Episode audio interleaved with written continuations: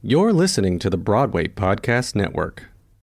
When you need mealtime inspiration, it's worth shopping Kroger, where you'll find over 30,000 mouthwatering choices that excite your inner foodie. And no matter what tasty choice you make, you'll enjoy our everyday low prices, plus extra ways to save, like digital coupons worth over $600 each week. You can also save up to $1 off per gallon at the pump with fuel points. More savings and more inspiring flavors make shopping Kroger worth it every time. Kroger, fresh for everyone. Fuel restrictions apply. What does motion sound like? With Kizik hands-free shoes, it sounds a little something like this. Experience the magic of motion. Get a free pair of socks with your first order at kizik.com/socks. Hello, everyone, and welcome to episode. Really, I'm going to call this 111. This week's guest is so fun. This is a live episode coming at you from this weekend at Broadway Con, where we literally had the best time ever. I actually ended up doing two panels, so two episodes in one day. Um, I didn't say that uh, on the podcast last week because I didn't know if the second one was going to end up happening it ended up happening, and we have a major guest coming up. Uh, she's actually already been on the podcast, but this it was just very exciting to get her back on to talk to her about all the new things that's going on in her career. Um, I guess I'll just come out and say it. Uh, Gabriella Pizzolo came back on the podcast, and we will be releasing her episode um, next week. And I'm just so excited. It was a great episode. We talked all about Stranger Things. She also has an HBO Max show coming out, uh, which is the Pretty Little Liars original sin. Um, it was it's part of the Pretty Little Liars franchise, obviously, um, and that's coming out at the end of the month. So we're gonna push that one to next week to get some talk about it before it comes out.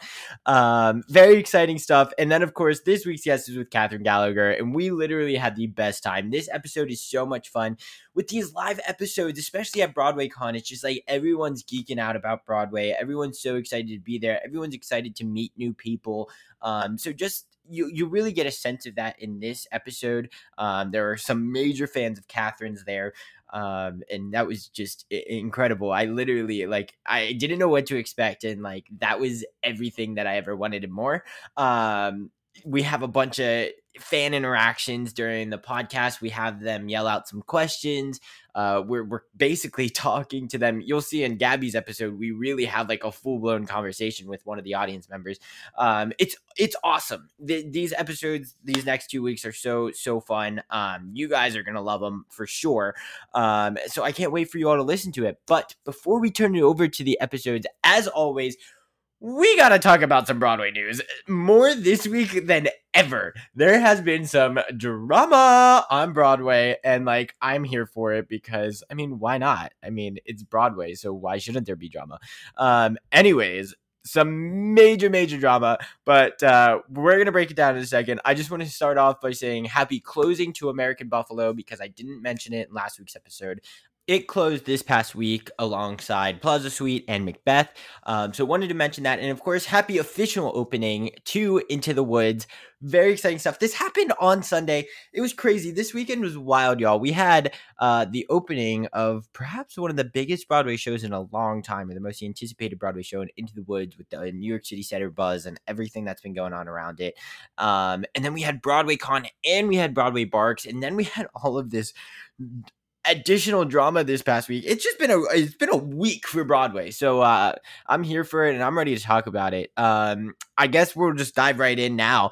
Uh Beanie Feldstein had heard wind that funny the funny girl team and the producers of funny girl uh were thinking about moving the show into a new direction, as she so claimed uh, on an Instagram social media post. Um, unfortunately, she got wind, and before they really, I guess, went through like telling her about the new direction and everything like that face to face she kind of said listen i'm done. I'm not i'm i'm they they released without her knowing that she was going to be uh ending the show um some point in august september it turned out that she's actually was like, nope, I'm done. She put in her notice. She's going to be done July 31st. So for the month of August, the role of Fanny Brice will be covered by by the two un- current understudies, Julie Benko and Ephie Aardema.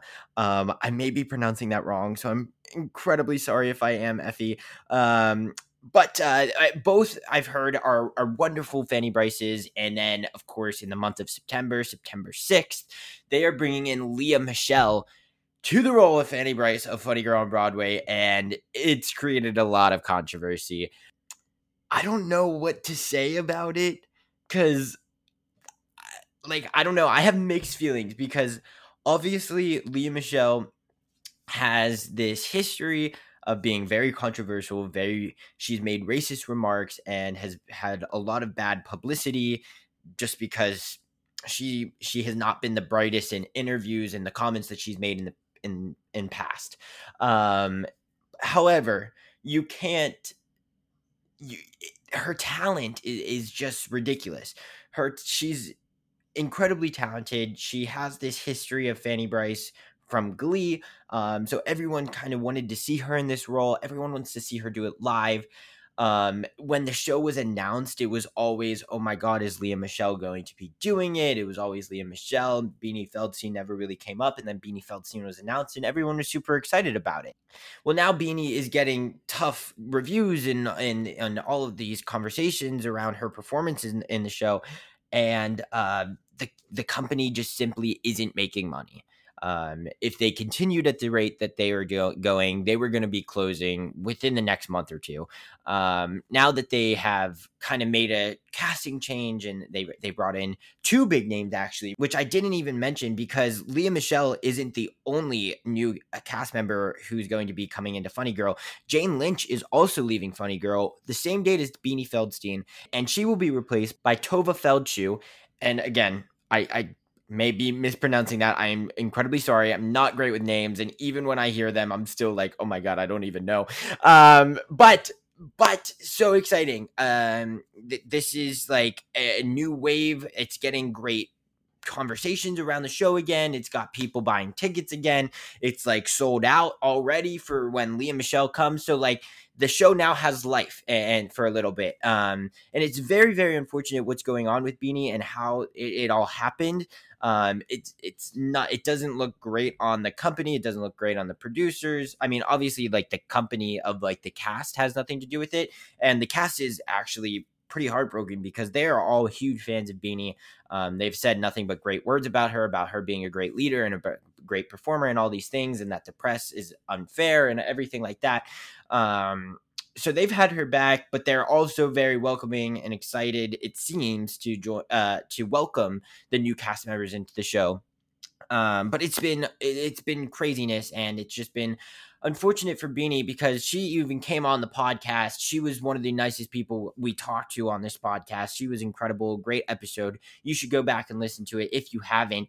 Um, and, and you can just tell right away she's the sweetest person. And for her to be going through something like this, it's really difficult. Like I couldn't imagine you know all this stuff going behind the scenes and she's still performing in the show and she's still performing eight times a week it's very i don't know how she's doing it you know it's um just to know what's going on and that she's kind of getting screwed, but she yet has to go out there the next couple weeks and and give a performance you know and and be a funny girl you know? Like it i can't imagine what she's going through. So I, am thinking about beanie a lot and uh, i wish her luck. I mean she's not gonna be struggling. I, she's gonna get uh, something else in no time you know whether it's on broadway or it's in tv and film because she's a star. I mean, she is. She's Beanie Feldstein. So, um, but very excited to see Lea Michele. I do have to admit, I did already buy tickets to go see her.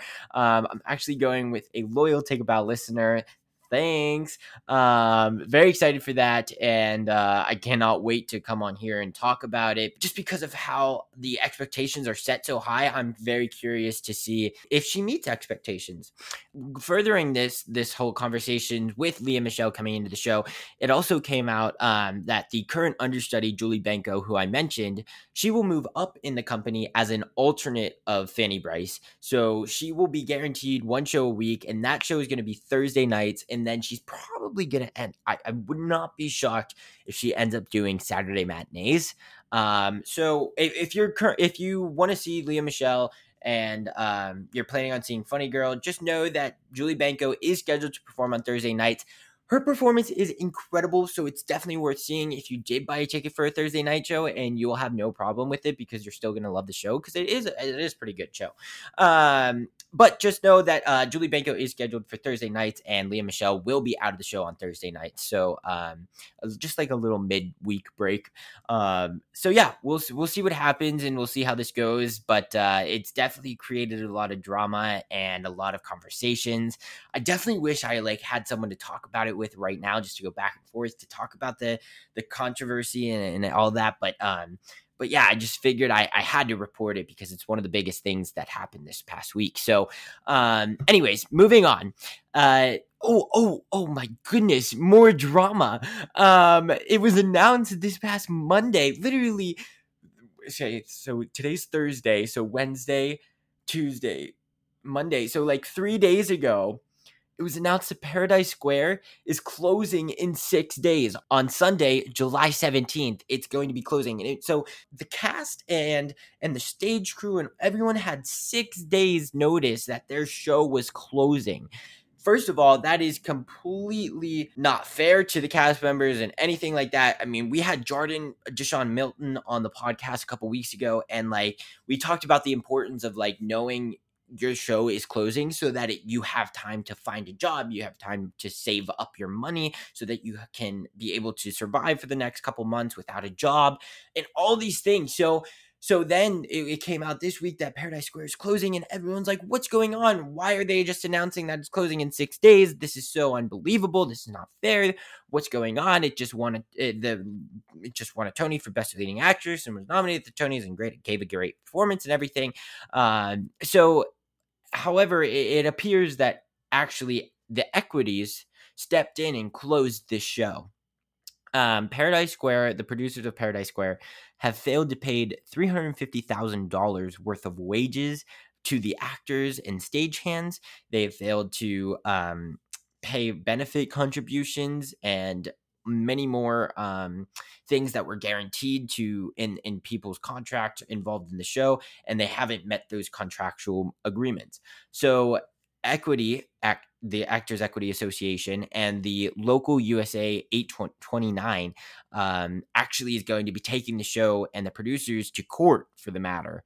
Um, it's very very unfortunate thing but uh, i'm glad that the unions did end up stepping in before this continues and and and they get these actors are are performing without pay and these stage crews are putting in all this time and effort and and they're kind of performing um, without pay you know? Like it's just it's so so wrong and it's very unfortunate but uh, glad the unions did step in to do their part to close down the show. It's unfortunate that these actors will not be having jobs or anything like that um, but I, I i will say that i don't know the full story and the full extent on it but i'm glad to say that i'm going to be seeing the show today when this comes out thursday um, and I will be, uh, I have an interview lined up with one of the cast members to talk on this matter, uh, so we can learn more about it, um, know what it's like to to deal with this type of closure, the short notice, and all these things with that that that's going on with the show and all the press that it's receiving lately. So um, it's going to be really fascinating interview. Please keep your eye out for that. It's probably going to come out as soon as Gabby's releases. So we're going to probably do Kathryn Gallagher, uh, which is today, and then we're going to do Gabriella Pizzolo, and then we're going to have the Paradise Square cast member that I will be announcing that week because it's a very dear friend of mine. He was in shows with me. I'm very excited. Oh, I just gave you guys a hint, but that's okay. That's okay. Um, and and so yeah, that that's happening. A lot of stuff, a lot of drama. That's what's going on on Broadway. Uh, those are the biggest stories. But then with every closure, of course, we always have um, happy news with with shows coming to Broadway and shows that are planning on opening on Broadway. And we actually have two of those this week. We have & Juliet that will be uh, coming to Broadway this October, And it was also announced that the comedy Ain't No Mo will also be coming to Broadway this November. So, very exciting stuff. Um, I, am looking forward to seeing both of those shows. Both of them have had these out of town tryouts that have done amazing and have gathered wildly successful reviews and all of these things. So, um, it'll be very exciting to to see these shows coming coming to New York and coming to Broadway yeah, so that's that's pretty much it. I mean, the last piece of news that I'll mention is that uh, Cheyenne Jackson, star by the way, uh, absolute star. I'm very excited for this. Will be stepping in to Into the Woods. We'll be stepping into the woods um, as the wolf and Cinderella's prince. The roles uh, he actually performed these roles at the Hollywood Bowl, and uh, this is because Gavin Creel has a previously announced commitment um, and has to leave the show from July 24th to August 2nd, and Cheyenne Jackson will be coming in to cover that slot for for those roughly 10 shows, I would say, um, in Into the Woods. So uh, another star is added to the cast, another uh, award nominated winner, all kind of things, actors like Gavin Creel is. Um, I mean, this cast doesn't need any more star power, but it just keeps adding it. So why not? Um, it's incredible. I and I still have yet to see the show. It's killing me every day. Um, but yeah, that's beside the point. So just a little heads up there. Big news. Big two names that uh, is going into a big show. So I figured I'd mention it. Um, the, and that's about it for the Broadway news this week. I just want to say before I turn it over to the episode, because I know this is like a full hour episode because it was at Broadway Con and it was a full hour panel. So I don't want to go on too long and I won't be doing any of the segments or anything like that today. But it was it, i just want to say thank you to to everyone who came out because there's nothing better than doing this with like actual people because i know that people are actually listening and i know if i'm actually like entertaining people or if i'm just boring people um so so it, it's very great to to have people come to broadway con and come to these panels when they could be listening to hillary clinton or going to the broadway con cosplay thing. Um people came and chose to to come and and listen to me and, and Kathryn Gallagher, and it was it was really really cool. And um, for that, uh, you know, we had some fun giveaways, and it was cool to see like a bunch of people in the audience in Take a Bow merch and wearing these stickers on their costumes that they were already wearing, or or doing all these fun things, and and it was it just meant so much, and it was really really cool. And um, I, I can't I can't get over the weekend. It was really just amazing and it was wonderful for the podcast. I met so many wonderful people and wonderful listeners and I just want to say thank you all for listening and I want to say that if you were in the audience like at Broadway Con. Thank you because you're listening to this right now. So thank you twice. Uh, thank you a million times to be completely honest with you. But yeah, it was just it was incredible. And special shout out to Reese, which is an audience member. We have a lot of audience members that are involved in this week's episode, but Reese has a very special part, and uh, you'll be listening to it soon. Kathryn Gallagher is an icon for this moment, and uh, it was just it was sending us. So um, without further ado, I'm not gonna keep teasing it just I want to say thank you again for for coming to Broadway Con and for coming to to listen to me. And we're definitely going to be doing more live shows because they're just way too much fun. So with that being said, Kathryn Gallagher, curtain up.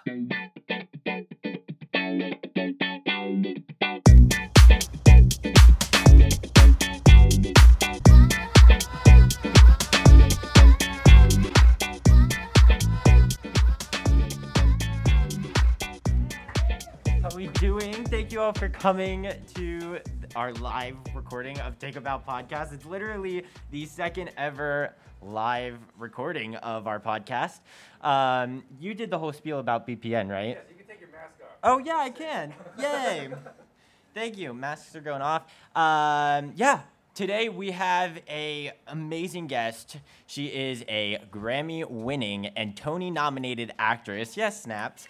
Um, you know her from her stunning performance in Jagged Little Pill and Spring Awakening. Uh, she was she most recently released a brand new single called "Read It in the Paper," which was just playing, but when you guys were sitting down and coming in. Uh, so everyone, welcome to Take a Bow, Kathryn Gallagher. Yay! Oh my goodness. I sit here? Yeah, wherever you want to sit. I'd you can sit here. Yeah, to you can sit here. You can I don't go there. be so far away. There's waters for Here we us. go. There's This all is- the coffee. Hi everyone, you look so beautiful. Yay! Oh my God, so exciting. So, um, how this goes, uh, we'll obviously have a little chat, and then we want it to be super interactive. So feel free to like shout out, woot Heckle. woot, do all the things, uh, talk to us. We're gonna open up to Do your some. best. Yes, you open it up to some audience Wait, questions can at I the ask end. a question? Yeah, let's. Is ask- the can if you do, can we? yeah, scoot. Do you uh. guys want to come closer? Yeah. I, I know, there's, I like, see w- platinum reserve seating, but there's no one there. no. So, I just figure Don't be shy. It's fam- it's family style here. Yay. It's so nice to see your faces. Yes, and thank you all for keeping your mask on Yes, that's because true. that's, uh, super important. So, yay, thank you. My bosses will kill me. Yes. um, so the way I usually like to start my episodes is asking each guest, you know, how they got inspired to get into the theater, to tell stories, all the things. What was your story? My story was I didn't know about other job options. I feel like, like I kind of I had this daydream of being like uh, a vet by day and pop star by night. That Oh was sort God. of like my earliest dream. Um, but I really just like it. It sort of always felt like the only thing I knew how to do. Mm-hmm. And um, it was the only thing I cared about doing. I would be three years old and, and putting concerts on in um, like the lobby of my apartment building, right up on 71st, um, my it. first show. And so I just was like, I'd be sit, standing on the tables in preschool singing Annie. Like I was really that kid who just wouldn't shut up. Obsessed. So I, and then when I realized it was like a viable career option, I was like, well, obviously I'm not good at anything else. so I was really glad this is working out. You didn't go to school for vet then? No, I to be a didn't. But I actually, you know what I did when I was like 20? No, like 19, when I was your age. Mm-hmm. I had this moment where I was like, I'm not amounting to anything. and so I looked up pastry schools in Really? France. What? I don't know. It was a dark month. So was that just a thought or you actually did it? No, I looked it up. I didn't actually go. 'cause I ended up, actually, what happened was I ended up getting a call from Michael Arden. Oh. Um, so I guess when I was 20, yeah. And he was like, "Hey, I'm doing this tiny uh, black box production of Spring Awakening, and I love your voice, and would you have coffee with me?" Obsessed. And I was like, "Yeah." I played it cool, yeah. I was not cool. Oh my So, god, yeah. that's crazy. Yes. But you made your real Broadway debut on 71st Street. I did, the- and, yeah, and yeah, it was really on Broadway. It was 71st and Broadway. Right. So not gonna lie, That's everything. That was my Broadway debut. um, but in all like technicality, technically your Yes. Broadway debut Was was, Spring Spring Awakening, Awakening. Um, so talk to me about that experience. I mean, you did the Deaf West revival production of it. So talk to me about that. I mean, you kind of had to be like a voice of a character. You know, like what was that like? Different. Yeah. Different. I mean, I, I was so lucky. When I look back on it's really interesting because I think that um, we get so set in, in our minds about how things are supposed to go and what success is supposed to look like and what it's gonna what it means to be successful. We have this like we make this decision when we're like seven years old that like if I haven't by the age of 21 found my soulmate and uh, won a Grammy and sold out an arena, then I'm a failure. And I think I had this very certain idea of what success was going to look like. And part of that, when I first talked to, um, when Michael first talked to me, he said, I want you to be Ilse. Oh. Which is, at that point, was my dream role. Yeah. There was like, yes, I would love to be Ilse in my favorite musical of all time, singing my favorite song of all time. Like, yes. And then basically what happened was he was like, keep your summer open. So I was like, okay, this is an offer. Yeah. And uh, it wasn't. I misunderstood. um, but I, we'd like lost touch and didn't hear anything. And I saw this like open call thing online Oh, wow. um, for every role. And I was like, fuck this guy. Yeah, you. It's okay. And good. so what happened was like two nights later, um, what's like the age range of people that listen to this podcast? no, I don't know. I don't Okay, even okay. know the answer to Uh, so a few a few nights later, I was with my friend, and we uh, we wanted to get some Tell ice me cream. more. We wanted to get some ice cream, and so we were like. Okay, well, we're too far. The Pinkberry was too far, and then we're like, "There's a gelato place down the street that we can walk to." And so we are like, "We'll take the dog. That's important." And so um, we we go down, and I'm wearing a pink juicy tracksuit uh, and UGG slippers, so I look wonderful. And um, I, and she's wearing something similar. Yeah. And so we're walking down, and we go to the gelato, and she's like, "I'm gonna stay out here with Rocky, and you uh, go inside and get me a lemon and vanilla." And I was like, "You got it." So I walk in, hood up, 'cause Yes. feeling myself, and, um, and I'm standing in line, and I hear this tiny little voice go, um, "Kathryn." And I was like, it's in your head, Gallagher, obviously. Relax. it gets louder. It gets louder. I turn around, it's Michael Arden. No. Yeah. And I was like, oh no. And I had just been mad at him in my head, which of course I'm afraid of confrontation, so I'm not gonna be mad at him out loud. Right. And so I was like, I turned around and I was like, oh my God, hi, it's so good to see you. You look wonderful. What flavor did you get? Did you get the Rocky Road? Because I always get the Rocky Road. It looks like the Rocky Road. I think I'm gonna get coffee because I love coffee. but anyway, it's like, I gotta go to my room. It's outside with the dogs. I gotta go. But it's so good to see you. Anyway, it's great to see you. And then I get back in line and I was like, oh no. My life is crumbling around me.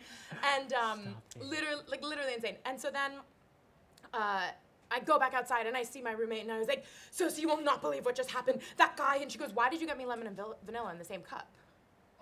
And I was like, What? I'm going through something. Like, be a pal here. Right. And she's like, I have to go get another cup. What? And I was like, that's fucked up. Yeah. Like, okay, leave me here. She's like, hold the dog. I was like. So I'm outside, and then all of a sudden she starts talking to Michael No, Arden. no, and I was like, I'm outside literally like, that's the guy. and she's like, oh. And so she gets a hint. So she brings him and his friend outside, who turns out is the associate director. No. And then we're all four of us standing in a circle. And finally, I muster up the bravery to say, so, what happened with that like production Spring Awakening? and he's like, why didn't you show up for your audition? What? And I was like, Stop sir, it. what do you mean? And he was like, well, your name was on our list and we never heard back from you. Stop. And I was like, I didn't, no, no one called me. Like, no one told me about it. And he I only saw the open call. yeah, I was like, no one, I, just, I, didn't know what to, I didn't know what to do. And so he was like, okay, well, our last day is tomorrow. Can you come in? And I was like, absolutely. Oh so Oh my God. I learned that, you know, monologue and blew in. I go in, I do the whole thing. And he calls me after and he was like, you're perfect. The team, like, every, you're perfect, but you're not what we want for this production. And I was like, that's fine. I'm making a record, like, not meant to be. And I was like, yeah, bummed, but I was like, it's cool. And then, three months later, mm-hmm. he calls me, my last day of the studio on the record I was working on, and he says, Someone just dropped out. I'm on my knees. I know you play guitar. Would you be interested in voicing Marta? I know it's not as big of a part. I know it's not this, but like, please, I, I need someone. Rehearsal start tomorrow. Would you consider it? Wow. And I was like, huh, how the turntables have turned. so I go inside to the studio and we play the Tony performance from Spring Awakening up on the, the screen and on the monitors and everything. And I was like, this is my favorite show in the world. I'd be such an idiot not to do it because of my like ego. Right. Like fucking not gonna let that stop me. So I call him back and I was like, you know, there's a tour that might be happening, which was true. There was like all these things that maybe were happening. I was like, if those things happen, like I have to go with them. But like, yes, I'm on board. Let's do it. I'm in. Yeah. And that decision that like my ego was telling me not to do, we were making no money on this thing. I knew it was going to be a ton of work. I didn't really think I was a good enough guitarist to be doing it. Like nothing Right. about it made sense except for my gut was like if you don't do this, you're going to regret it forever. Yeah. And then that choice to do that and having a job that playing Ilse would have been amazing. It would have been. Mm-hmm.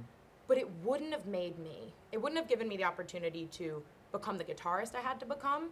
Yeah. Sit in a room with Duncan Sheik writing out guitar parts on an electric guitar just for me on my favorite songs of all time. Like, it wouldn't have given, I had to shred guitar for like eight hours a day after rehearsal every day just to get good enough. Oh, that's and sick. so, yeah, it was, it gave me all of these reasons to become better in all these ways I wouldn't have been Right. if I had let my pride or my ego get in the way. And then when it comes to actually voicing for a deaf actor, you are a tool. You're the instrument. Mm. That was when I became the guitar. I was not the player. I was the guitar. Right. And so everything I did had to be so connected. Whatever Treshelle wanted that moment to be, that was the conversation that I was there to be her instrument and nothing more. And that, like, it was such a lesson in like what happens when you like throw your ego out and you become whatever is necessary at that moment. The longest field goal ever attempted is 76 yards. The longest field goal ever missed? Also 76 yards. Why bring this up? Because knowing your limits matters, both when you're kicking a field goal and when you gamble. Betting more than you're comfortable with is like trying a 70 yard field goal. It probably won't go well. So set a limit when you gamble and stick to it. Want more helpful tips like this? Go to keepitfunohio.com for games, quizzes, and lots of ways to keep your gambling from getting out of hand. Lucky Land slots, you can get lucky just about anywhere. Dearly beloved, we are gathered here today to. Has anyone seen the bride and groom? Sorry, sorry, we're here. We were getting lucky in the limo and we lost track of time. No, Lucky Land Casino, with cash prizes that add up quicker than a guest registry. In that case, I pronounce you lucky. Play for free at LuckyLandSlots.com. Daily bonuses are waiting. No purchase necessary. Void were prohibited by law. 18 plus. Terms and conditions apply. See website for details. And then by the time we transferred to Broadway, I got to be the dance captain, which was then another level of like, I'm not ready. Oh my God. and Spencer took me out to lunch like that summer right before we started, and he was like, "Look, I need you to do this. Yeah. No one else can do it. This it's your job. I believe in you 100%." And I was like, "Okay." and so I was like, "Well, here's another opportunity. I'm not prepared. I'm not ready. I don't have the skills, but there's no choice but to be brilliant in this moment." Right. And so I worked my ass off. I got like StageWrite, which is the iPad thing with all the stage plots, and I like did everything I could do to become the best version of that. By the end of the run, I staged the late night at Seth Meyers thing. Oh my God. For Spencer, he was out of town and he showed me how to do it with like knives and forks at Glass House. Like, Yes. like, and then I'm on stage at the fucking sorry at the White House, being like, okay, now Alex, you're there. Oh my like at God. the White House. So I was like, I, it just was Nuts. Spring Awakening was this total lesson and like you're gonna end up doing what you, you're supposed to be doing, and it's not gonna look like what you thought it was going to. Right. But if you trust that little, if you throw your ego out the door and trust that weird little voice inside of you, you're gonna end up doing something brilliant and exactly where you're supposed to be. Oh my God. So that was my Spring Awakening journey. That is everything. So really, Kind what we yeah, really what we learned throughout that whole story was you should be going to all the gelato stores Yes. in New York to bump into Michael Arden. Michael So Arden will be at Gelato. Yeah. and he will cast you in a musical. Oh my He's gonna be like, "Why are you saying this about me?" yeah, he's literally gonna come up to you and be like, "Why weren't you at your audition?" Literally, that's, that, that's where Michael Arden finds That his talent is at Gelato. crazy. Yeah, it's insane. That's awesome though. It's just like, what if I didn't get gelato that night? Yeah, I'd no, literally. I What if I'd be a Pinkberry was songwriter in open? LA. Literally, what if what if we went to Pinkberry? right. That's the title of my memoir. What if I went to Pinkberry? oh my god. No, that's insane though. But it's so cool how like you know stars align and like things happen for a reason. Just you trust know? your gut. You'll end up there. craziness. Um, well, I well, I want to talk more about this. You know, you kind of touched on you being a tool or an instrument Yeah. for a deaf actor. I mean, how were you able? Because you had to be the voice. Yeah. How were you able to like, you know, get into that character and kind of embody that character as like a voice? I mean, I was so lucky because Treshelle is such a force Mhm. that being able to work with her and to see what she was doing. And, you know, sign language, if you're not familiar with the language, it's the most expressive, most beautiful, most like truly entrancing language. And I, I was so lucky to get to, to learn it and be so immersed in, in deaf culture because it's extraordinary. Yeah. Um, and so I think just watching Treshelle really embody Marta so fully and, and take what I could from the music and the script and um, just sort of before the show we would lock eyes and we would hold each other's hands and we'd find each other and we'd connect. And we just trusted each other. It was just intense trust. Yeah, that's so It was cute. really special. I love Yeah. that. So you guys amazing. really became like one unit, Oh, one 100%. person. You know. She would find me every day before the show, and she would be. She did something. Oh man, I f- wish I remember what it was. We had some sort of like handshake or something Yeah. that we would do for every show, and it would just connected us. It was crazy. I love it. She's really an amazing, amazing girl. Yeah. Well, I need to talk to you about Jagged Little Pill. Yes. I mean, we can talk go on and on about Spring Awakening. Espe- Wait, actually, I do Yeah. want to talk about Spring Awakening a little bit. I'm more. always because Spring Awakening. well, because I did like so. time of my life. Spring Awakening. Everyone knows, or everyone should know, that there was a new doc, like the documentary. Spring Awakening. Yep. Um, the those you've known doc had dropped, and there's been a ton of buzz around Yeah. it and everything. I mean, have you seen it? Absolutely, four times. Really? Absolutely. The- I'm a super fan. I'm a guilty one. Okay. Like I am. I literally. I was saying this to Johnny Gallagher the other day.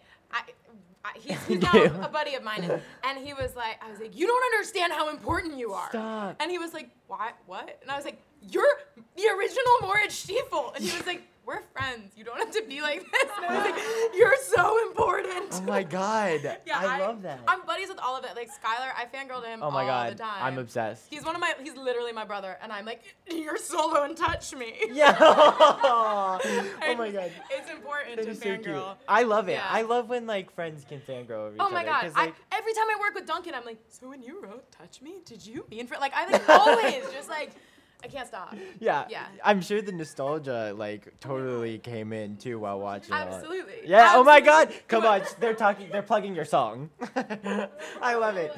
Uh, Always. yeah. I can't imagine just like being able to like relive those moments. I mean, it's a different production, but it's still Spring Awakening. It's a know? different production, but it's also the reason like Spring Awakening is the reason Bonnie, Alex Boniello, um, Oh. started. I know my King. baby. Um, It's the reason he wanted to do it. Like it, Spring Awakening for, from our generation is it was the most. It was our rent. It was like the most influential thing. Seeing Spring Awakening on Broadway was the moment that I was like, I can do this. Mm-hmm. There's a space on Broadway for my kind of voice. Right. There, like I. It was. It made me think that there was like a world in which I could really thrive on Broadway, Yeah. which had been my dream forever. And so, I think that getting to celebrate that legacy, and then also like there was a, a few cool moments. We were all there. Where we were like, oh, we're a tiny part of that legacy, but also just being able to fully be a fan of it and Right. really realize how cool it was that we even got to go to the party, Oh, which was it. a great party. Yeah. We'll leave it at that. It was a great party. Cut it off. Uh, but uh, again, I want to talk about Jagged Little Yes, Pill. yeah, yeah. Because this this Jagged Little Pill is the first time I saw you on a stage. Um, yeah, I didn't get to see you in Spring Awakening. That's okay. Sad face. You were like six. Yeah, pretty much. Uh, I wasn't even in New York, but um, Would have been yeah. very inappropriate for you. yeah, yeah. I probably wouldn't have understood anything no, to be I honest, though. like these songs are cool. Yeah, they are Yeah, really they good are though. good. Come really on. Um, okay, sorry, Yeah, no, fangirling over theater. You gotta, gotta do it. stop. We have to support each other, guys. Um, so yeah, you originated the role of Bella in in Jagged Little Pill. crazy. Insane. You What? originated a role on Broadway. Hello. Who Come on. me? Grammy winner, Tony nominee. Come on. Yes, come on. Um, Insane. what was that? I don't know. yeah. I don't know. do you I like no remember answers. any of it? Was it a I blur? blacked Like, yeah. Um, it's so. That's so. That's a great question. Um, it's so funny because I. It was the most meaningful experience in my life. Mm-hmm. The, from start to finish, Jagged Little Pill has had the greatest impact like like the biggest transition or sort of transformation that I've ever had as a person and as an actor um, has happened during the years from the moment I started Jagged Little Pill and the moment it, it ended.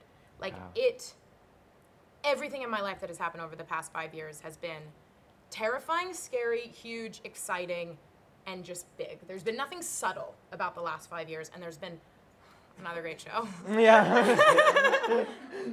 Sorry. no, I love it. It's Um, so good. I'm a theater kid too, you guys. Guys, this is BroadwayCon. Yeah, this is what we do. Broadway. We have to have a safe space for us, you know? and so I really think that like that whole experience it's so funny because I was literally watching I made this compilation video of like the vlogs that I did for Broadway.com and I was watching Oh. yesterday to send to someone and I, and her response is like it looks like you guys had the time of your Yeah. life. And we did and I, and I think that phrase is kind of perfect because it encompasses everything. We as a company and as individuals experience the highest of highs and like truly sincerely the absolute lowest of Yeah. lows. And I think that how can you not let ha, uh, it's it was crazy to think that a show that that dares to go there in so many ways was not going to be a show that didn't push us all individually and as a company to the greatest depths and Mm. greatest lengths of our our humanity, our personhood, our you know, I mean it it was a, a journey.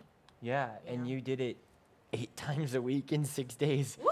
Um, and you went there eight times a week. Yes, I did. Um, it was it was one of the most unforgettable performances I've ever seen, literally. And I'm not just saying that. cry. No, no, literally. We my I went with my sister and I we walked out and we were like. Who is Kathryn Gallagher? And like, can I be her friend? Really nice um, yeah, Thank no, you. seriously, it was everything, and that story is everything, and that cast is everything. Um, I can't imagine what it was like to do that eight times a week and go there. How how were you able to stay like positive and kind of lift yourself up? I guess? didn't. Really. I didn't. I think that that's, you know, I- think when I was doing the show, I was very careful to, um, you know, be be shiny and be glittery when I when I would speak about the experience because I didn't want anyone to worry about me because I could handle it Oh, and yeah. I wasn't worried about myself. But the truth of the matter is like, I I just shifted the spectrum in which I viewed what positive meant. I guess you know, when I was doing that role it's a role that was extremely personal for me. It has my own experience woven into every line on that page. Wow. Uh, we would talk about, you know, uh, when we were talking about the scene work, like every time I had a thought, it was coming from uh, my own experience. And so it, it's a role, and, and every word on those pages is something that I hold so tightly and so deeply close to me that there was no world in which I couldn't take that home. every night. There was no world in which that experience, um, saying those words, wasn't going to be something that I. It was never going to be something I could throw off like a coat Right. and hang up. I tried. I tried really hard. I would do these dance parties after the show. I would, um, uh, you know, had had a playlist I would listen to. I was in therapy. I still am. Like all of these That's tools. therapy. Yes, we Yeah. love therapy. Yeah. yes. But I think it's important to acknowledge that, like, sometimes, you know, what we give as artists is not going to be um, shiny. It's going to be rough around the edges. And I think the thing that made it feel so um, important for me to keep doing, even when like a hundred percent there were nights where I was like, if there was a night that I snuck out the back door and didn't stage door, it's probably because I was like I couldn't. Like I could, I could, I had nothing left, and I think that it's so important to have moments um, on stage, right, in the stories that we tell, that aren't shiny and aren't polished and are coming from you know this place of mess, which is why playing Bella was so important to me because it there is nothing about her that could fit in a box. Right. And there was nothing about her experience that was bulletproof. And it was all something that if you read it in the paper, someone would say she deserved it. Hmm. And someone would say would say she asked for it. And that is a complicated place to go every night because you're going to ask yourself the same questions. And you're not going to be able to fit all of your feelings into a box at the end of the night. And I think that hearing from people who, because of the mess that we dared to go into, felt seen and felt heard Yeah. for the first time ever. Yeah. Because it wasn't tied up in a bow. Right. It's like I think that you know, it it didn't feel shiny, but it felt important, and I'm really lucky. And a big shout out to my cast, um, Derek, Elizabeth, Lauren, the three of them especially, made it possible for me to keep showing up because I always knew I had a place to go in them, um, where they would really keep me protected and feeling safe. And so I'm really grateful to that company and our creative team. Diane was like Oh my God. My rock. Yeah. Uh, Diablo Cody was my rock. Like every single person really showed up for me in an amazing way, and so I'm, I couldn't have done it without the family that we had, and so I'm just forever grateful. Yeah. Diane is literally one of my favorite directors She's ever. She's the greatest person in the world. Yeah, She the is. way I that love her. Yeah, like she like can actually like take care of her performers, which means a lot. Like she really gives a shit. she's not gonna ask you to do something that you're not comfortable with doing. Absolutely not. And I think that it's that it's not always that way. I'll say that. Um, and so so to have that support, especially in a show like this, is like huge. And, it came from the cast and the creatives. They Yeah, were that's family. everything. Yeah.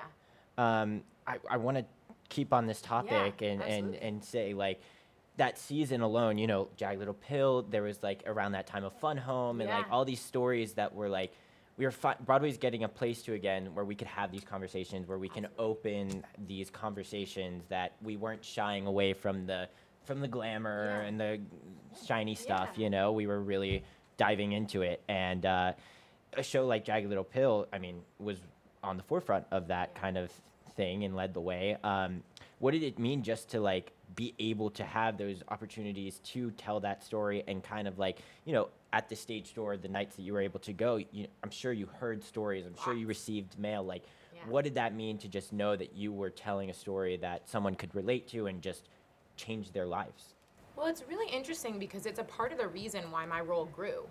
Because when we did it at ART, I was an ensemble character. So I was, I had one scene and one song. And it, even in the first workshop, No didn't even exist until like the second week or something. Yeah, originally Bella was just singing Predator and had that one scene on the couch. And that was it. And then the rest of the time, I like put my hat. And that was another situation where I had just booked a TV show um, called You, if you guys have seen it. never heard of Um, it and so you know we were all sort of like it was really important to me to get to work with Alanis and I had this gut feeling that it was right but at the same time like doing a workshop that had no guarantee of a role in the out of town tryout while it was also like an ensemble role and you know I don't know if you guys know much about Broadway workshops but it's a lot of work and you can't pay your rent on it so doing that meant that I had to potentially give up my role on you. It meant that it was up to the producer because the Jagged Little Pill was, you know, a, as they can, uh, basically said like, all right, it's us or them, so pick. And Wow. that was a three-week lab, and so I, you know, talked to Sera Gamble and Greg Berlanti, and I was like, I, want to do this, but what do I do? And so they very graciously and did not have to.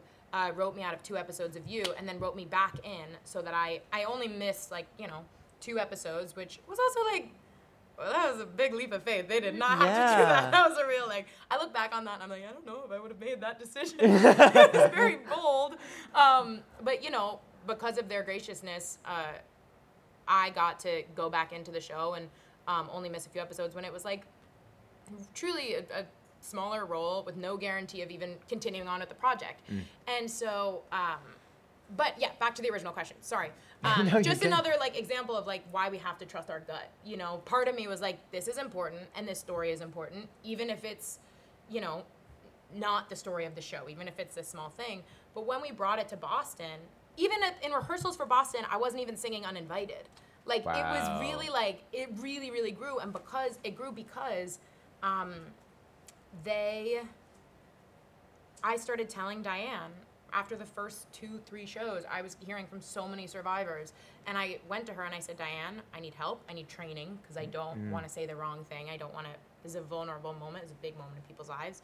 She got me training with the Boston Area Rape Crisis Center. Wow. And um, and I said, and I think this is like really important. Look at these stories. Look at look at what I'm hearing. This matters to people. This story really matters to people, and that was because of the the responses and the reaction we got from the fans. That was one of the big changes that we made in going to Broadway was how can we flesh this out? How can we make this story feel respectful to this experience? How can we, you know, help it grow? And um, and we did. We added that scene in the kitchen with MJ. We found it really important that MJ and Bella would meet, that she would be Oh. faced with her younger self, you know, with her own trauma and um, and the show just grew so much because of the audience. Because you know, I mean, thankfully Diane was like excited and willing to hear what what people were saying. So. Um, that was super cool. Yeah, and it's also like a testament to like any performer. Like if you're in the room or you're listening to this at home or wherever, um, like if you're a performer and i- an an ensemble role is like it's, It's huge. nothing. Like it, it's Yeah. not. It, it it's just equally as important, and you never know what can come with it. And as a performer. Coming into the rehearsal space every day, putting your best foot forward, and you know, just going for it really does a lot for a creative team and can help expand the role. Well, and also remembering, like, especially, you know, that was my second ensemble role. And hmm. I think, so remembering that, like, you're always being watched. Hmm. If you're in the room as an ensemble member, you're not invisible. In fact, you're really being watched. People, the more you shine, if you shine as an ensemble member and you're giving 110%, like, everyone is taking note. Yep. Maybe not for that show, but while they're in that room, they're casting their next show. So the more you show up and you're kind and you're prepared and you're courteous and you're respectful, that's your career. That's you like building your reputation. And the one thing about your reputation is your first few jobs matter. You know, and showing up and showing that you're like really game to take whatever size role, whatever it is, and whatever you do. I mean, what's that? Uh, how you do one thing is how you do everything and that's really it it's like it doesn't matter how big your role is it doesn't matter um, how how sort of seemingly insignificant the only thing it matters is that if you feel insignificant in it everyone else knows so if you think this doesn't matter because i'm just holding up this sign in the back of the stage everyone knows that's how you feel if you're like this is the story i am fucking telling and i am going to tell it with every single fiber of my being then you're stealing the show Mm-hmm. the only thing we can do is be in the world that we're creating on that stage, no matter who you are in it. Yeah, you. I mean, you go see these shows. You go see MJ. You go see a show like Jagged Little Pill, and th- all these Moulin Rouge, like these ensemble pieces. One of those ensemble members, you're Ari gonna, gonna, won an Oscar. Yeah, come on, like- let's fucking go. Yes, they're let's fucking go. they're like leading actors and Uh-huh. performers, and they're gonna succeed, and you're they're gonna catch your eye if even if they're in the ensemble. So like when you're bringing it, you, you know you're also, gonna let's get get, the a Tony for best ensemble. The fact that that doesn't facts. exist. What is I'm going sorry. on? understudies too. insane, Like yeah. understudies need to be. I'm glad that they're starting to get the recognition that the they deserve. The show is only as strong as as every single person in it wants it to be. Yep. You know? And every single person, if you were put in that role, you were put there for a reason, and that's because everyone on that creative team believes in you. And that is um, something that I think can be hard to believe. It's hard to believe in yourself. Totally. Um, in those moments where you maybe feel small and you maybe feel, you know, like that you don't matter. And I think that that happens in life too. You know, you can be in a room and if you decide that you don't matter, that's how you're gonna feel. But if you decide that you do, if you wake up in the morning and you walk into a room and you know what you're bringing into that, whether or not you're doing theater, whatever you're doing, if you walk into the room knowing what you bring to the table, everyone will agree with you. Everyone. And that's a really hard thing to do, obviously. That's shifting your perspective, but I think it's the only thing we can do. Yeah, absolutely. It's important. Uh, this whole thing, this whole industry is it has ways of working, and everybody knows everyone. So like that is true. Being kind. Be really nice and always hang up your clothes. Yes. Oh my God. Do not leave your clothes on the floor for your dresser. We had the Don't same dresser once, we- Diana. for- yeah, so she d- dressed me in a Christmas story. I was like, I saw all of her like posts while you were in Jagged, and I was like, oh God, she does this Kathryn. So I would always hang up my clothes, but sometimes they would be quick changes. And her favorite moment was I hung up my tank top once on two separate hangers. So one strap was on one and one was on the other. And she was like, "How did you do this?" Oh and I my was God. Like, I hung it up. I'm sorry. sorry. No, yeah. up your Well, I mean, there's nothing more collaborative than a musical. Like seriously, like every person, the dressers, the backstage crew, everything, the ensemble, the understudies, everything. Everyone's important. Everyone is equally important in making the the machine run. I guess you would say. With the Lucky Land slots, you can get lucky just about anywhere. This is your captain speaking. Uh, we've got clear runway and the weather's fine, but we're just going to circle up here a while and uh, get lucky. No, no, nothing like that. It's just these cash prizes add up quick. So I suggest you sit back, keep your tray table upright, and start getting lucky. Play for free at LuckyLandSlots.com. Are you feeling lucky? No purchase necessary. Void where prohibited by law. 18 plus terms and conditions apply. See website for details. Okay, round two. Name something that's not boring. A laundry? Ooh, a book club. Computer solitaire, huh? Ah, sorry, we were looking for Chumba Casino. That's right, ChumbaCasino.com has over 100 casino style games. Join today and play for free for your chance to redeem some serious prizes. ChumbaCasino.com. No purchase necessary, where prohibited by law, 18 plus terms and conditions apply. See website for details. Um, but uh, I mean, you do a million other things other than Broadway, so I want to talk about it. Uh, obviously, when you guys came in, I was playing her songs, so she has some songs out there. Um, I mean, you talked about working on a record label and all the things. So, like, what is that like? What is it like to like be able to tell your story and not like a character? Oh, it's really fun. Yeah. It's therapy. Um, it's so funny. I said to my parents the other day uh, that I'm a retired musician, which is a little bit how I feel, um, because it was so my my primary um, love and joy and determination since I was 11 years old. Yeah. I was signed to a label when I was 15. I had my first film placement at 16. I had a trans hit at 17. Like there was a while where it was like really looking like it was going, and I went to college to study songwriting at 18, and um, and it- and it's it's so been the thing I've always wanted more, and it's been very interesting in the last few years how your your ideas and your passions change, and part of that has been really freeing because um, I used to think of music as like my main gig, and everything else was sort of like Really? you know yeah. I mean, music was like writing songs was the most important thing in the world to me. Wow. And then I realized it wasn't anymore. That it was one of the it's writing songs is one of the most important things to me as a person, but not me as a like right now. The thing I'm really the most excited about is being a great actor. No. That's the thing that like I'm coaching multiple times a week. I'm really excited about like figuring out a scene and understanding a character. Like that wasn't my passion 5 years ago. And it really is now. And I will never stop writing songs, don't worry.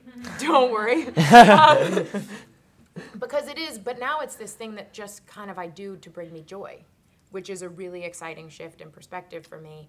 And um, and it's you know I I think it started during the pandemic when I had had all these songs I, I loved, but they weren't produced and they weren't perfect, and I didn't know what genre they were and whatever, but I loved them. So I was like, why don't I just release them as demos? Who Right. gives a shit? Like I don't. I want to just like get it out because I wrote them and I and I have to. And so I put those out. And like those aren't running to the top of any charts. They're not getting on any editorial playlists. But it was fun. Yeah. It was fun making it. And, you know, these songs I'm putting out now, it's like I'm not pressuring myself to, you know, make it something and do something big with it. I'm just like enjoying it. And I think that that freedom has been the most exciting part because now if I pick up my guitar, if I play a show, it's because I just kind of want to. Mm. There's no point A to point B, and it's been really liberating Yeah. and exciting, and it's put this whole new um, sort of shine on on mu- making music. It's been mm. really cool. I love that. Yeah. What was it like working with like Alanis? Because like I mean she's a badass like you. I mean like you know. She's a really cool lady. Yeah. Uh, was she like kind of someone who's kind of always had a musical impact on you? Would you say? Yeah. I've been listening to her since I was five years old. Really? Yeah, absolutely. My mom would play Jagged Little Pill in the car every day. Oh I my would ask God. to hear the cigarette song, which is obviously Hand in My Pocket. and- Stop it. Yeah, it was like she is. You know, I wrote a paper on her in Glenn Ballard in college. way. Yeah, like I was a fan. Did you um, give it to her? Were you like here? I told I told Glenn I was like, so Glenn has be- become a really good friend of mine, and we've been working on music together. And I told him I, he was like, "Can I read the paper?" And I was like, "Not a chance in hell." I was like, I was a tired college student who wrote a shitty paper. You can't read it. you respect me right now. I'm not risking that. Oh that. my God. Um, but no, I uh, they definitely can't read it. Yeah, it'd be humiliating. Um, uh, too much self-respect for that. But uh, but it's been really cool. Um, you know, to get to see how her, you know, she was she changed the music industry for women. Yeah. I mean, she changed it for everybody, but especially for women. She broke all the rules and and paved new roads. And so being able to just sit in a room with her and like dissect her lyrics and watch her rewrite a lyric and watch her listen and watch her interact with this these songs that she wrote when she was like 19 years I old. know. Like it's insane. Yeah. Um just Wise so beyond her years. inspirational. Yeah. She just changed the rules of what we thought was possible. Right. You know. And she was brave to do it at that at how young. Um, would you have like a favorite song that you wrote, or like the most fun you had recording a song or writing a song? Um, oh, that's a really good question. Uh, well, my favorite song is always the most recent one I wrote. Yeah. So I wrote one like a week ago called "Tip of My Tongue," which I really love. Uh, Um, then like, tell me more. I know, you guys don't know about this one yet. So, Oh my um, God. But I'll, I'll be playing it at my show in a week, so you can hear it then. Where is it? Where's the it's show? at Rockwood. It's sold out though. Ah, I know. sorry, guys. But oh, oh, I'm playing another one on August 2nd. I haven't announced that yet, but you guys know it now, so come. I mean, I'm playing it with my friend from college, Caitlin Nodi, who's uh, uh, Leroy is is her artist name, and she is just fucking brilliant. And um, we went to school together, and we actually had this really interesting conversation uh, the other day about how. Um, when we were in college, she was just the coolest girl, and I was the loud one who loved Taylor Swift and was in a sorority. Oh my God, But we were both songwriting majors, and um, and so well, I always felt this pressure to be like, I was like, well, no one likes me and no one takes me seriously, which was I, not that people didn't like me, but I there was definitely a little bit of like. Your songs are simple and not good, and that was the, that's college. Everyone has different thoughts, and um, my teachers didn't think I was so great. And that's okay. They were jealous. They yeah, were jealous. They, yeah, they were jealous. yeah, that's what it was. Um, and but it was interesting because we had this really illuminating conversation about sort of like what this idea of like being cool does to a person, especially when they're young. And for me, I ended up like rebelling and being like, well, if I'm not gonna be cool, then I'm gonna double down on what I love. But it made me feel like on guard all the time, and like I was always sort of, um, you know, fighting against something and proving uh, myself time and time again, and which is exhausting. Yeah. And you shouldn't you shouldn't have to do that all the time. And but it was this really illuminating conversation that um, I was just sort of like bonded our friendship in this way that I'm so stoked. And then she wrote to me, she was like, "Do you want to play the show?" And I was like, "Yes." I'm in the cool kids club now. Oh. no, now we are. uh, You can be a cool kid. That's up to you. Yeah. You know? That's the discovery. Wait, wait. You mentioned that you were doing a show next week, but you never said where it was. Oh, it's, can it's you at say? Rockwood. Oh, it's yeah, yeah, another. Both it's of them same are place. Rockwood. Okay, yeah, yeah, great. same room. Are tickets on sale yet? I actually don't know, but probably. Okay. okay. Well, everybody should go assume check it out. I'll Yay! Yeah, so check excited. it out. We'll find Uh, out. we'll find out. And yeah. you're doing the new song, you say? Yeah, I'll be doing Oh doing my it. God. I'm really excited. Oh my it's, God. it's a cute one. It's a debut. It's a debut. She's making her debut. oh my god, Yeah, it's so exciting. Um, but yeah, so you mentioned like you're doing you, you're doing Mm-hmm. TV shows now and everything. You're doing it all. Um, it's ridiculous. I'm having a blast. I know all the different industries of the entertainment aspect. We Um, gotta. Yeah, We gotta for keep it sure. fresh. Um, but you you've kind of combined the two and you've had songs in TV shows like Younger and Covert Affairs and Mm-hmm. there were several others. Um, so like would you ever consider like writing a musical Working like really? Uh-huh. Really? I am. A musical? I'm working on a musical right now. Is it like a movie musical or is it like a musical? It's a musical. Okay. Musical proper. Um, one of my best friends is a my favorite playwright in the world, Natalie Margolin, and uh, she and I have been wanting to do this for years. And so after I saw Tick Tick Boom, I called her and I was like, "It's time. We have to do this."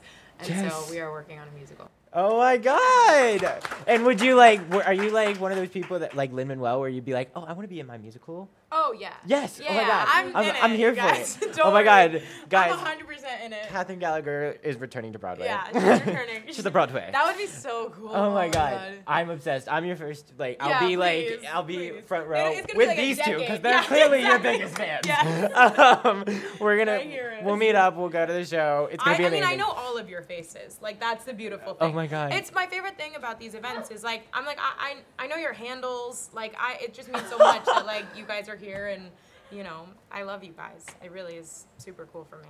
Oh, I mean, I think that's a great time to open it up to you guys then. Do you guys have any questions? Like, that's a great place to kind of turn it over.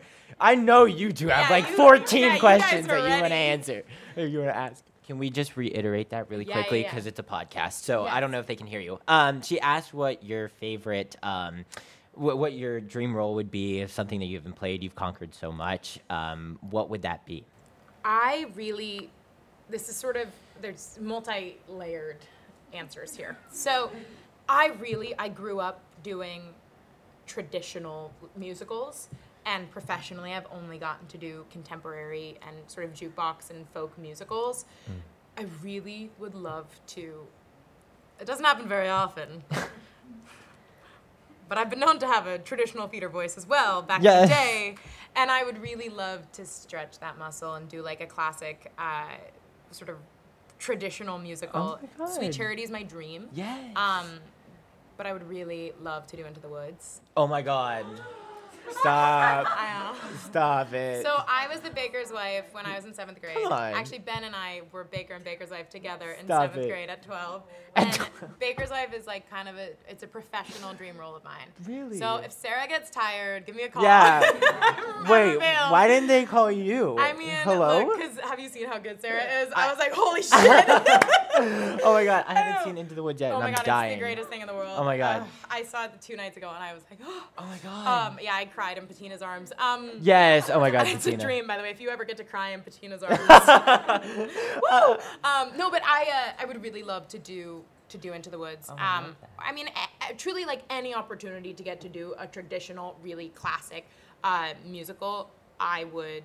Um, really just cherish and that, that opportunity and i would also really love to do a straight play um, i saw who's afraid of virginia woolf at the geffen not too long ago and that sort of really um, got me excited at the idea of doing a straight play and so i'm sort of looking um, i'm actively looking for that opportunity and I love uh, that. yeah so i really i, I really am excited at, at um, stretching my muscles as an actor right now so i think that that would be a really really cool I I've recently I've never like I don't know, not to say like I've never enjoyed plays, but like as a kid, you grow up you grow into plays yeah, think, like you know? uh, you know, like when you're a kid, you don't understand the stories that like musicals or plays are telling. So without the music and the glitzy costumes and everything that plays don't have, it's like, oh, it's okay, it's a little boring. But now, since I like voice change and learning the new voice, I'm like, I can only do plays, I guess, Yeah, right now.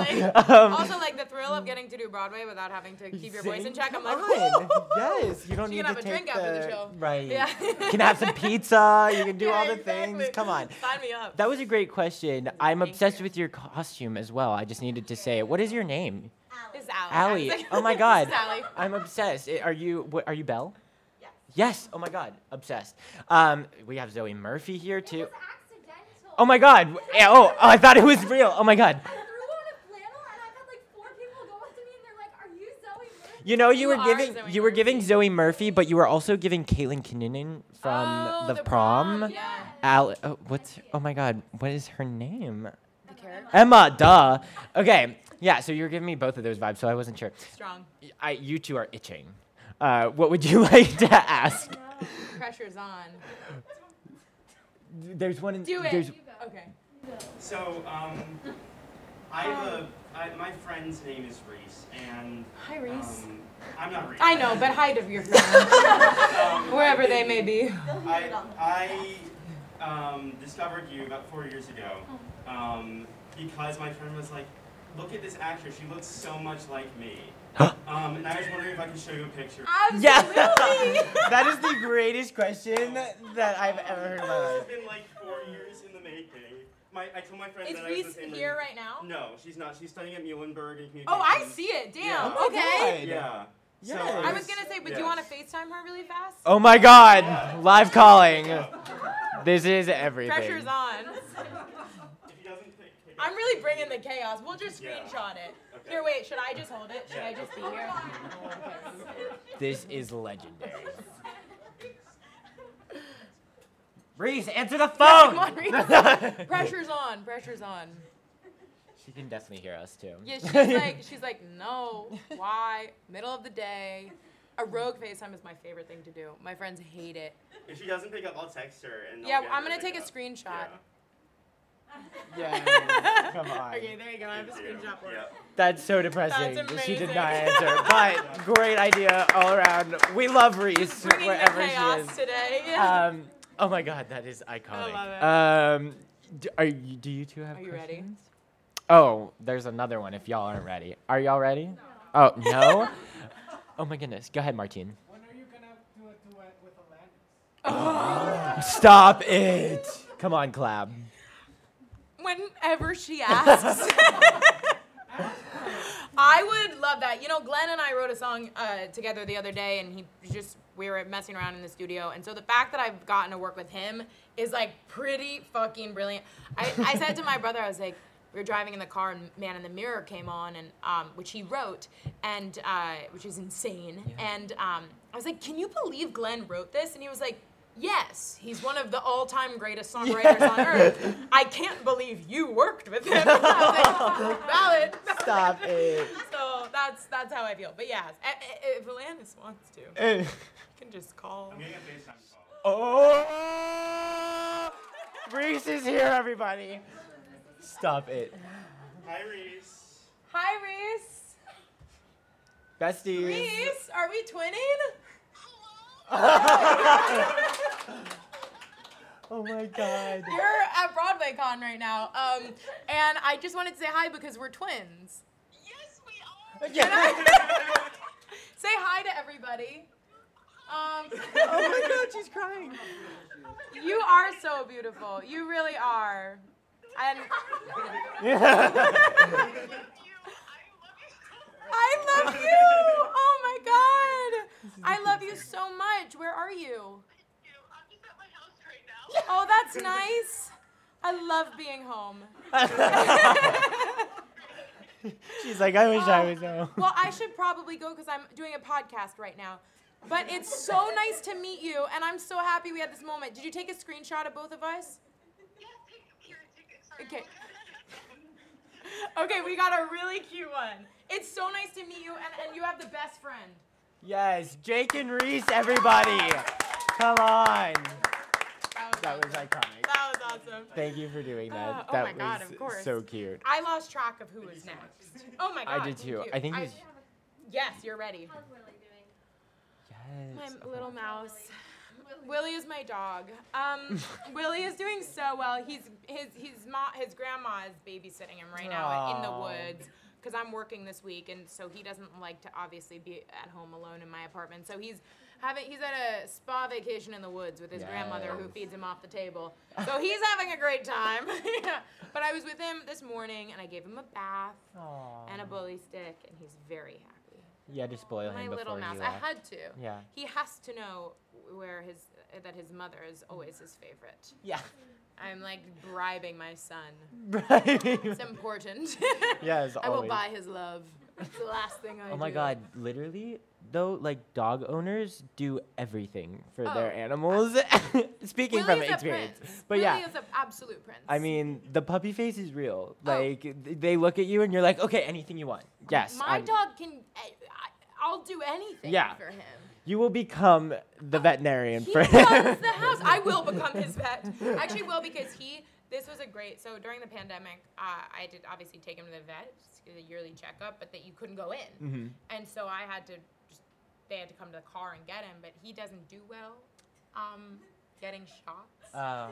And so they were like, you have to put a muzzle on him, Uh-uh. which is safe and it's fine. I don't know if you've ever tried to put a muzzle On a dog. Who acts like an iguana. um, don't know why iguana came out, but that's really where I went. Just like wiggling around. And so I'm like in the back seat, like at war with him, No. trying to get this muzzle. Keep in mind, he's on the two sedatives the vet has given me. And he's still like, "Ah," and I was like, ah. And so I'm like battling him. He's 30 pounds. No. He's not large. Oh my And I was like trying to get it on. I was like, I'm sorry, I love you. And he was like, I hate you. Yeah. It was a battle to the death, and he won. I couldn't get the muzzle No on, and we left, and uh, I tried again the next week. Like he won.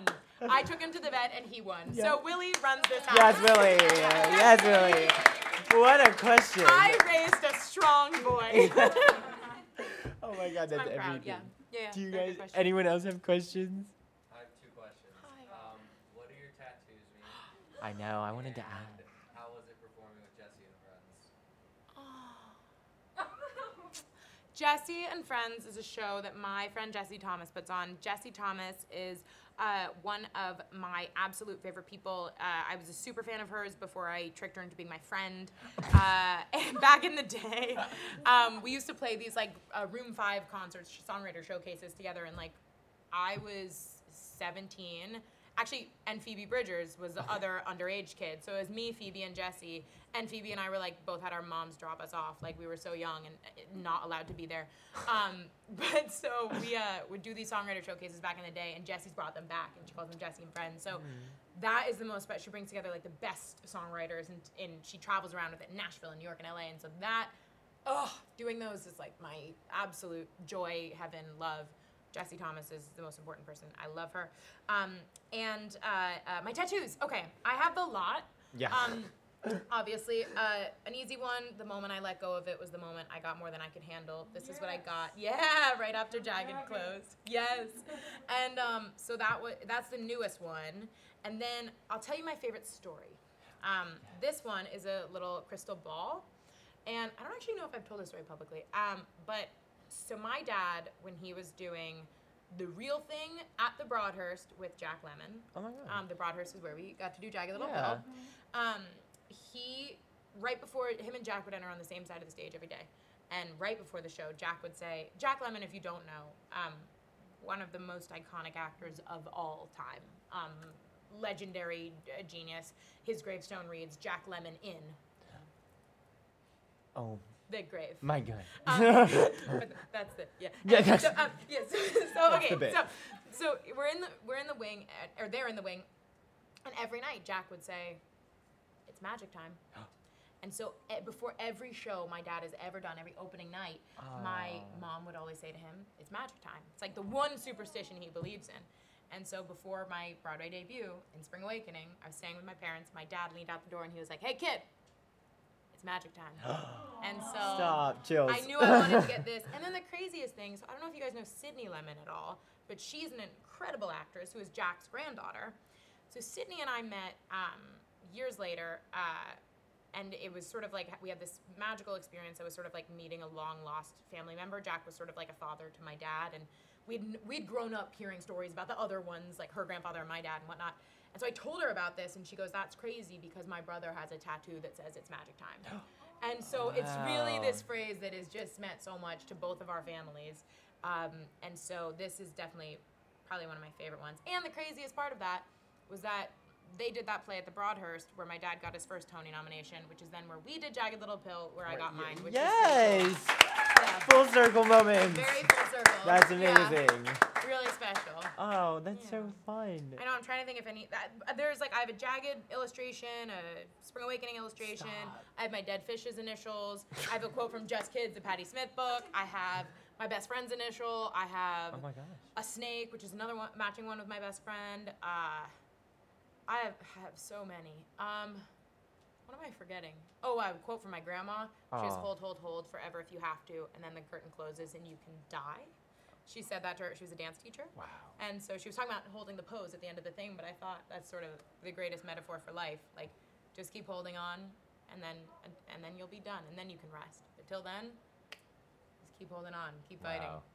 That's what she did. She worked till the day she died. Oh my God. Teaching ballet. I love how all of them kind of have to do with not only like your life, but also just like the industry and like Yeah. what it means. Like, I, like going on every night. I'm sure it's just like friendly reminders, and it's just like, wow, I, I needed that. Yeah, I think that especially Broadway, um, it is not for the faint of heart. Mm-mm. It is not um, easy. It is, you're never going on stage feeling 100%. There is always something hurting, whether it is your brain or your ankle or your throat. You're in pain sort of a little bit all the time. Um, you know, uh, it's not a career that is all too sustainable as a performer. Mhm. It's not one that provides, you know, unless you're really at a at a extraordinary level of success. It's a career that like a lot of people have to take second jobs in the off days. It's a career that you do because you love it. Mm-hmm. And I think that you know, there's so much that I would love to change about that sentence. Yeah. but that's something for the unions. Yeah. And um, I don't need to get into that. but where we're at today, it is a doing Broadway is something that you do because you love it. It is what you do because you grew up in your town and you performed on your kitchen table and you did community theater and it was the only time you felt seen or heard, the only time you felt accepted. And I think that in order to show up eight times a week, it's that fire inside of you that is sort of the only driving force. And so having these little reminders from me of this community that I get the, the absolute distinct honor to be a part of, it's just everything. I mean, it, I'm, I'm the luckiest person in the world to even get to step on a Broadway stage, to get to tell that story even once, Mhm. to get to do it in two different shows eight times a week. Holy shit. Yeah. I, and to then get to sit here at BroadwayCon, the coolest group of people in the world in front of you, like, I'm the luckiest person in the world. I really am. And it means the world to me that you guys are here and that you asked me to do this. Oh my God. Well, we appreciate you doing this. Uh, I mean, to, yeah, they they're, not in their heads yet. Um, yeah, no, seriously, we we've had an incredible time, and it just all these great reminders of what it's like to be in the industry, and just talking about your journey and learning more about you has just been such a joy. So I appreciate you for taking the time, and I know you're My working and all the things. So I she's got a film tomorrow and everything. She's like, So she's a busy girl. So yeah, yeah, no, seriously. I mean, this industry is not easy, but um, but we do it because we love it, and we do it because we know that we're helping others and bringing light to them, and you know, helping others with whatever they may be struggling with, and honestly, it helps us too. Yeah, so absolutely. You guys Yeah. save my life every day, so thank you Oh. for that. That's amazing. Well, I think that's a perfect place to end. Thank you all for joining. I do want to have it on record though that Kathryn Gallagher's it smells amazing. um, I just I just want to say because I can smell it throughout this whole podcast, and I've been like, wow. And I hugged her, and I was like, I remember saying, but yeah, I was just like, wow. Okay. I love it. Sorry, so sorry. I just wanted it on record. Um, Tell everyone you know. yes, Kathryn. Gallagher. It's Le Labo Noir. What's the perfume? When you said you like it was a dream to cry in Patina Miller's Yeah. arms, I was like, you just smell so good that I want to do that. you know? You can cry in my arms. Okay, okay, okay, thank Many you, thank people you. have. Oh my God. Oh, you made me cry. I had Stop tears it! in my Oh my. God. Yeah. No, you're the sweetest. But yes, thank you all for joining us this today for this hour. Uh, it's been so much fun. Thank you. Oh my God, thank you Seriously, so much. you're the best. Take a bow, Kathryn Gallagher. I mean, that it was just so much fun, and you can hear it from just the conversation alone. she was so beautifully candid in her storytelling and it really meant a lot because everyone was invested from from the moment that she started telling her story you know which is like the first question that i ask everybody and then she got into spring awakening and how much it meant to her and then she talked about jagged little pill and what that was like for her and and and allowing to trust us and the listeners and the audience and me enough to say no I, I wasn't positive and I, I was struggling during that time of you know having to go on stage eight times a week and kind of be depressed. So it, it really meant a lot to to just have that kind of conversation. And so once again i just really wanted to thank her and she came on her day off from like filming a tv show that she's currently working on. And yeah just like coming in and being that candid with us and just being real and just having a safe space and and being so sweet and of inviting a friend that uh, felt like she looked like her and just to FaceTime her and just like do all these things. Like she was just the sweetest, and I, I had never met her, so she like totally didn't have to do any of this, and she did, and we had a wonderful time together. And she was so so nice to me afterwards and beforehand, just talking and getting to know each other a little bit. And uh, yeah, I, I just had a wonderful time, and feel like her career is so fascinating, and what she's doing now with the music industry and all of that, like it's just so incredible. And she's doing all the things, and she's gonna be such a star because she's still young and we're going to be seeing her for, for years to come both on the screen on broadway in the music industry.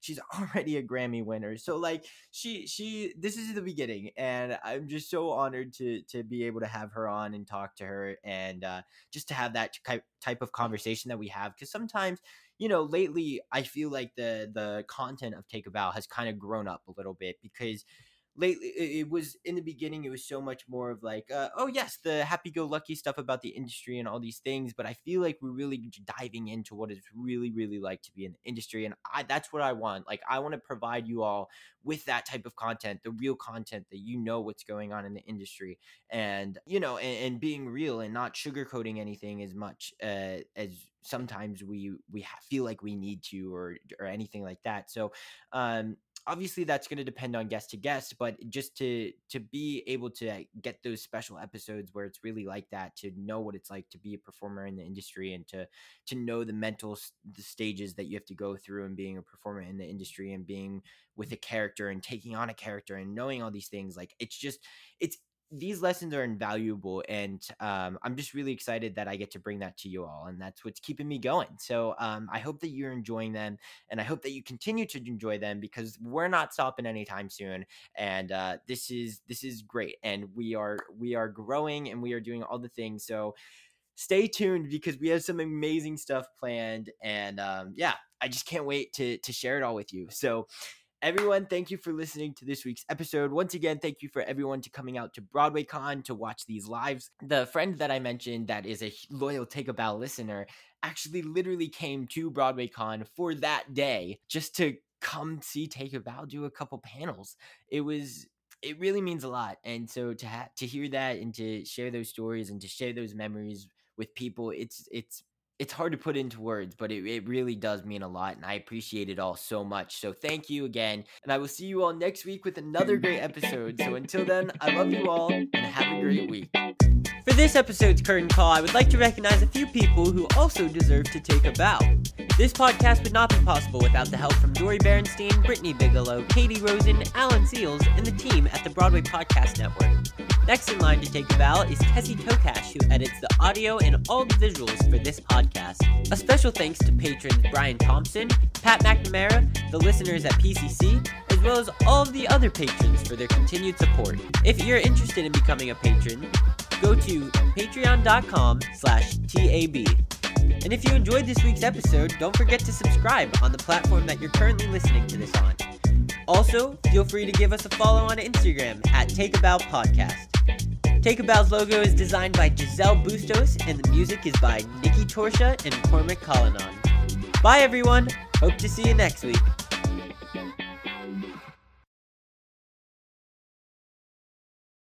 Hey, it's Leslie Odom Jr. here on the Broadway Podcast Network to tell you about the Rise Theater Directory, a program of Maestra Music.